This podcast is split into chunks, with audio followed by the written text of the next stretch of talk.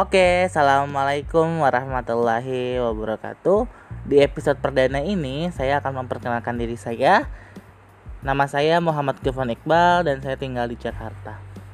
Sebelum memulai rangkaian podcast pada episode selanjutnya, di sini saya akan menceritakan sharing tentang permasalahan, baik itu tentang pendidikan, kesehatan, juga sosial yang ada di masyarakat, dan juga saya akan sharing tentang latar belakang pendidikan saya dan kehidupan sehari-hari.